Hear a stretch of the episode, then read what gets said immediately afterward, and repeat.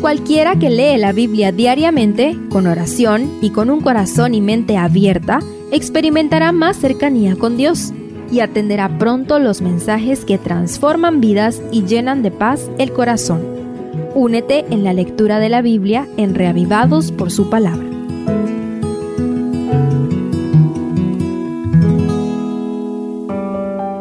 Salmo 93.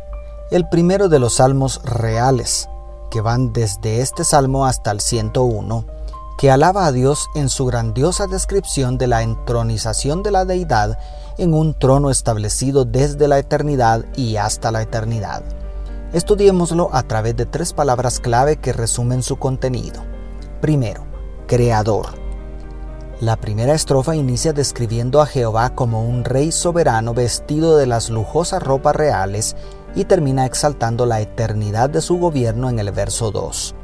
Pero justo en el centro dice, afirmó también el mundo y no será removido, según el verso 1 en su última parte. Esta declaración central coloca a Dios por encima de cualquier gobernante humano. Él no solamente tiene autoridad y poder sobre todo el universo, es el creador y sustentador de toda la creación. Es, por lo tanto, el amo y señor, el dueño de todo lo que existe. Esta cualidad divina es la principal razón por la cual es digno de recibir adoración. Adoramos a Dios porque Él nos creó, nos dio la vida y creó también toda la bella naturaleza que nos rodea. ¿Comprendes lo que implica que Jehová es Rey y Creador? ¿Te sientes inspirado, inspirada para alabarlo con todo el corazón como el salmista? Segundo, vencedor. Los versos 3 y 4 presentan por un lado a los ríos embravecidos y por el otro a Jehová como alguien que está por encima del poder de las muchas aguas, alguien que gobierna los ríos y los mares. Esto podría entenderse como una prolongación de la primera estrofa, porque se exalta el dominio que Dios tiene sobre la naturaleza. Él no es un creador que le dio cuerda al universo y lo abandonó a su suerte.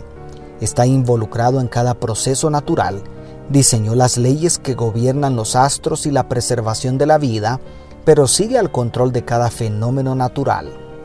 Otra manera de entender estos dos versículos es en sentido metafórico. Las aguas tumultuosas representan en muchos textos de la Biblia a multitud de gentes, a las naciones.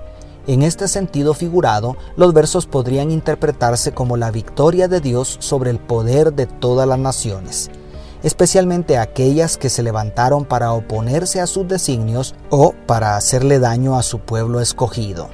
Nuestro Señor es también un guerrero invicto, nunca ha perdido una batalla y es digno de recibir nuestra más sincera adoración porque nos hace partícipes de su victoria sobre el mal. Aleluya. La eternidad no alcanzará para alabarlo por su victoria sobre Satanás y el pecado. Y tercero, santo. El último versículo nos lleva a la contemplación de la soberanía divina en la naturaleza al santuario. Allí se exalta al rey por la fidelidad a su palabra y por la santidad de su casa. Tus testimonios son muy firmes. La santidad conviene a tu casa, Jehová, por los siglos y para siempre, declara el verso 5. De esta manera, con el mismo sabor a eternidad que inició, el salmo culmina exaltando la eterna santidad de Jehová. Quizá no logremos comprender plenamente los alcances de la santidad divina en esta tierra. Será en la eternidad que podremos explorar esa virtud del Rey Creador y Vencedor. Esta característica hace único al Dios de Israel, a nuestro Dios. Ha habido muchas falsas deidades a quienes se les atribuye la creación y no faltaron muchos ídolos que se destacaban por sus leyendas de guerreros fuertes y victoriosos.